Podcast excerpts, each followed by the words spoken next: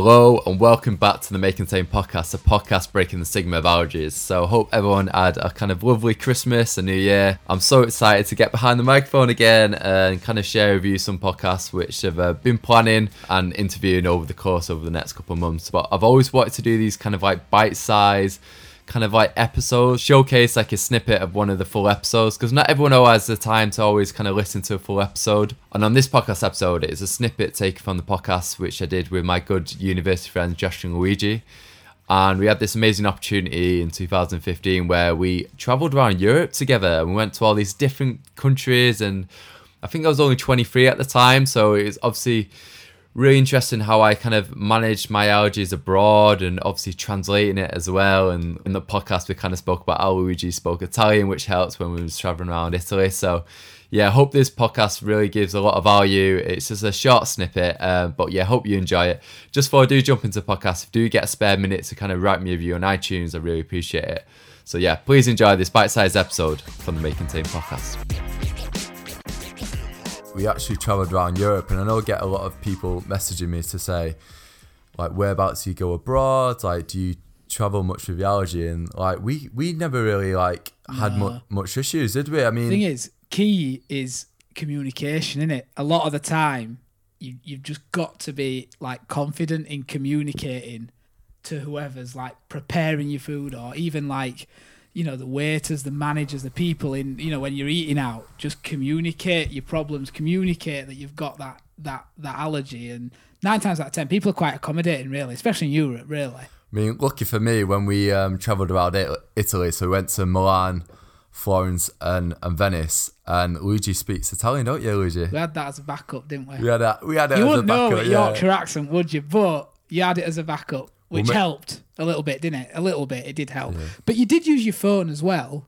Yeah, Google Translate. I use that quite a bit, don't I? Like with the Google Translation in terms of um, when I translate a message, I, I used remember to like... me and Josh taking the piss a little bit. uh, is there nuts in this? Is, is there nuts in this? And we just like constantly said, "Oh, Dan, is, is there nuts?" yeah, he's eating a banana or an apple. Dan, I've just been like checked that there's not a cashew buried sure? in the middle. Are sure Coming to eat it for you first. so these guys are just testing all my food. And there's a device though actually where you can put a little bit of the say if you, you get a cake from a caterer or whatever and you put a bit of a cake in there and it tells you it's like a triangle like cube and you like you put a bit of cake in there it tells you if it's if it's got peanut powder it goes like green or what? Or, so is it like a light? It's a little device. That's pretty cool. It's a little device for, for you put food in there. It tells you if like oh it's a yeah. step on from Google Translate, isn't it? Yeah, it's another world. Whether it's got traces or not, but would you trust this little eighty dollar device. I definitely trust it more than Luigi's ropey yeah. Italian. That's a fair comment. To be fair, how are you Italian? Italian's quite good because it was good. No, I think it's a fair it comment. was good, mate.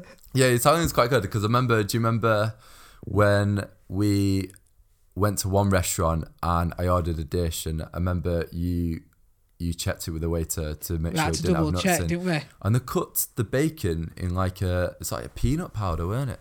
It was like an, a special oil, wasn't it? Like a nut oil. Yeah, like, like you wouldn't you wouldn't have known this because on the ditch it didn't say anywhere no. like to say this does contain nuts and didn't say anything. I mean, good job you was on our otherwise.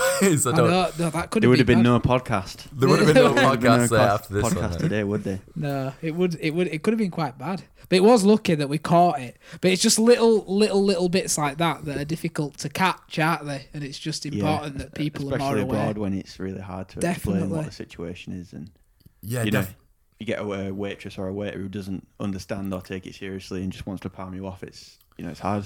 Yeah, I mean, definitely. We had this one experience. So when we was traveling around Europe, so I mean, do you remember all the places off by heart? I probably don't know. So we went Milan, Florence, Venice, Budapest, Prague, Croatia. Stopped off in Zagreb.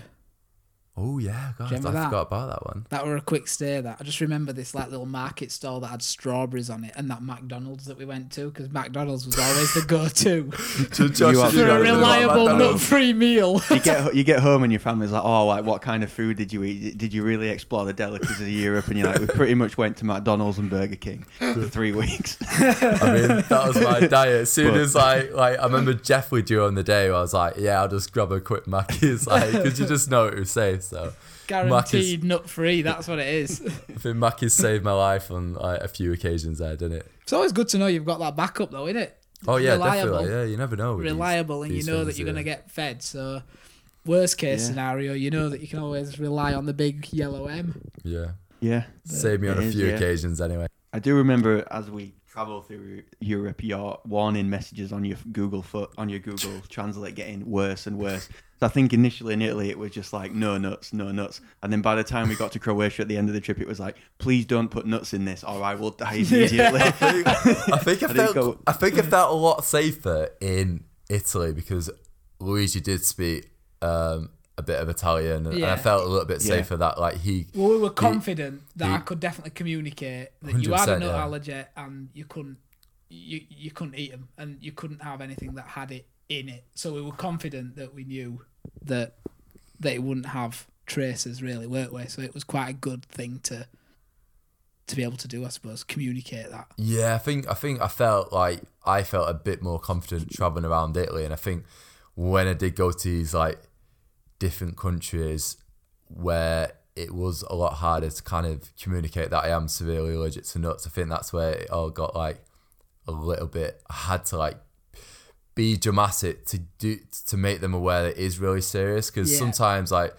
um when you do go to these restaurants they just don't take it that serious like so i think like you've got to be like i am allergic to nuts this is what i'm allergic to Yeah. for them to be like and i know like mm. i think by the end of the trip you guys have like heard everything by this point so i imagine like Three times a day for Yeah. three weeks. I mean. So I think Breakfast, like, lunch, and dinner. people listen to this and be like, what the find it for? Like, no, it's just because imagine me like saying this at every restaurant I go to. So they they can literally like know what's gonna go happen, that know what the It's situation is. though. Like, yeah, yeah. It is important. But um, And it's but we have important to not let it slip in it, I suppose. Yeah, you know what I mean? And if I forget, I know that you guys will definitely say something and be like, Dan, like, you know, if we ever do forget, I, don't, I mean, I don't think I've ever forgot, to be honest. But No, you're always quite on the ball, but that's important though, because that one time that you don't don't remember Yeah, or don't I mean, say, yeah. it could be the day that you know you have you have to use that EpiPen. Mm. God forbid, you know, like so it's better that you that you are kind of really like proactive in making sure that people know about it.